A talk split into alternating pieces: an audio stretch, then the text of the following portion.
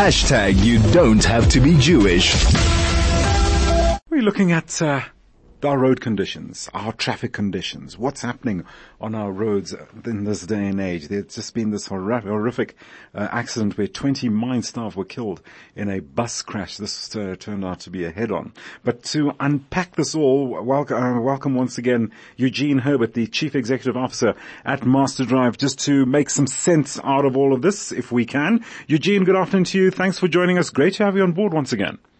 Hi, hi, Michael. And listen, I'm glad to say that we have a decent connection this time. Last two occasions it bombed out, but we've got clear connections today. I can hear that, and uh, great to be loud and clear with you, Eugene, on this uh, Monday afternoon. Wow, it's already the 18th of September, but anyway, that's for another discussion. So, Eugene, looking at South Africa's road infrastructure, as I outlined, look, we've just experienced this uh, horrific bu- uh, truck crash.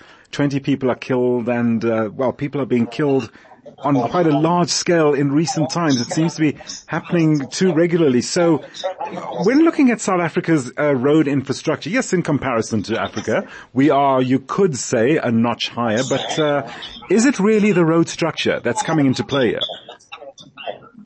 Um, Michael, if I can maybe lend some perspective to and, and look at this holistically. Yes. You know, we can't, we can't always blame the driver. We can't always blame the vehicle. We can't always blame the road conditions. Right. But when we get, uh, let's call it a perfect storm where you have a combination of things mm-hmm. that contribute significantly toward a, a, crash and in which there are fatalities. And I must just say at the outset, obviously, um, our condolences go to anyone that's directly or indirectly affected as a result of this. Sure. Because we know that each of those individuals probably had another 10 people or so that would be, that they would be responsible for. So mm, clearly mm. it's of magnitude greater than just the 10. Right. But, you know, there's a system and it, this is really, really highlighted in, in Europe in particular. I know certain parts in the States they're trying to get going on. It's called the SAFE system. Mm-hmm. Now what this does, it looks at the whole solution, which is vehicles, roads, speeds, and people. Right. Now in this instance, um, and we know that unfortunately when a bus crashes, the consequences are quite horrific because mm-hmm. of the high volume. Right. And, and on that note, and I'll mention to you a program that we launched just recently, uh, a fleet safety awards for the bus industry. We yeah. intent on trying to get a system in approach where the drivers and the organizations which are responsible for putting that vehicle on the road act responsibly. So you can see, yeah, we're talking about two things, mm-hmm. the drivers and the vehicles. Right. Now, I don't know the full circumstances here, but let's assume that uh, that bus that was transporting for one of the mining houses, let's assume that they were acting responsibly. What about that other driver where there was, that was responsible for their actions. Mm. So to say that we just have to do one thing is, is a bit like putting your head in the, right. in the sand. Mm-hmm. I would, I would like to see that at some stage we adopt a, a better approach than just saying um, a vehicle is licensed or unlicensed, a driver gets a PRDP or he doesn't, because you know this this driving permit, the public driving permit, which they should have to transport goods and or passengers, yes. it's it's a bit of a farce. You can buy it for two or three thousand rand or something. Oh boy! So we need to question the competency, mm, mm, not necessarily of the mining house here, their driver, but the other driver.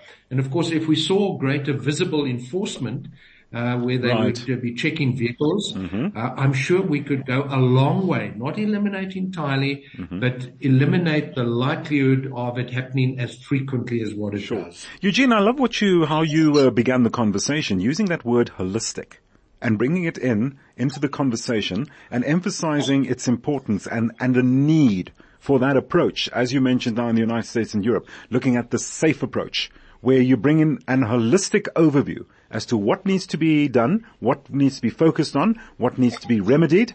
Can you see some, can you see something like that happening here at any time soon?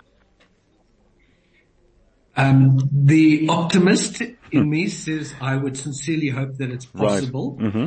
The, the pessimist on the other hand says that if we carry on at the rate that we carry on, we're not going to see it. But right. let me just give you an example of how, how I believe we can make a difference. Sure. We're so quick to blame potholes for right. the damage to our vehicles, mm-hmm. to our wheels, etc., etc. And yet you and I as a driver, if we were paying full attention to the road we had an adequate following distance, and we weren't distracted, there's a good probability that we could have identified the pothole and therefore slowed down or taken some type of evasive action that wouldn't have resulted in the vehicles skidding off the road or involved in an altercation. Right. So uh, we're on, on, let's call it a campaign uh, to to show drivers, and there's a an NPO that I'm involved with. They've they've adopted a, a, a campaign called um, Evolve, and it has to do me giving you a gift that you and I, as a driver, mm-hmm. we have a gift that we would like to give to our family, friends, right. relatives, whoever it is. Right. And my gift to you, Michael, is that I will drive in a way that will make sure I'm around to be your friend and be on your program for the next 50 years kind of thing. Okay. When I make that commitment, then, then I'm giving a gift to you. And if you reciprocate and you do it with all your family, can you imagine the mindset change that we can okay. look at it? So we don't blame authorities. Right. Mm-hmm.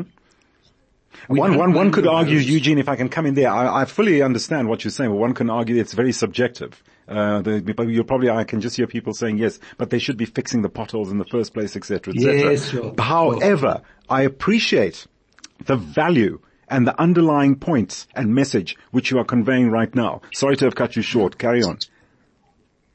Yeah. So, and, and I just love that because you know what? We can blame whoever the, the oil for the climate change. We can blame all sorts of things, but it's those small things that you and I do on a daily basis that will make a difference. And whilst we can't change the whole country's uh, road safety standards and statistics, whether it's 12 or 15,000 rand, if you and I drive differently today, check our vehicle that much more thoroughly, don't mm-hmm. overspeed, and you'll notice I use the word overspeed because right. sometimes people say that the 120, that becomes a target. Yes. It doesn't necessarily mean that it's safe. So if you are comfortable and the rest of the traffic is flying at 100, chill, you know, mm, you're not mm, going to get mm, to your, mm, mm. your destination safely if you overtake right. cars on a, on a solid white line. Sure. Eugene, we're going to have to leave it there. Thanks so much. That was a great piece of advice. I love that perspective that you brought into the conversation today regarding how an at, uh, how we should uh, adopt an attitude from a different perspective and a different angle to look at, you know, driving culture and driving tradition on our roads. Uh, Eugene, we're going to have to leave it there. Take care till the next 50 years. Thanks for joining us, Eugene Herbert, Chief Executive Officer at MasterDrive. I'd love your take on that, what Eugene just outlined, or anything that uh, regarding um, road infrastructure on uh, in our country, and uh, the previous talk uh, subject regarding xenophobia.